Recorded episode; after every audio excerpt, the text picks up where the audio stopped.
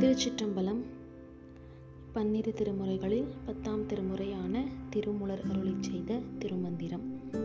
பாடல் நூற்றி ஐம்பத்தி நான்கு தத்துவங்கள் எல்லாம் உடல் அழிய அழியும். பாடல் முப்பதும் முப்பதும் முப்பத்தருவரும் செப்பமதில் உடை கோயிலுள் வாழ்பவர் செப்பமதில் உடை கோயில் சிதைந்த பின் ஒப்ப அனைவரும் ஓட்டெடுத்தார்களே.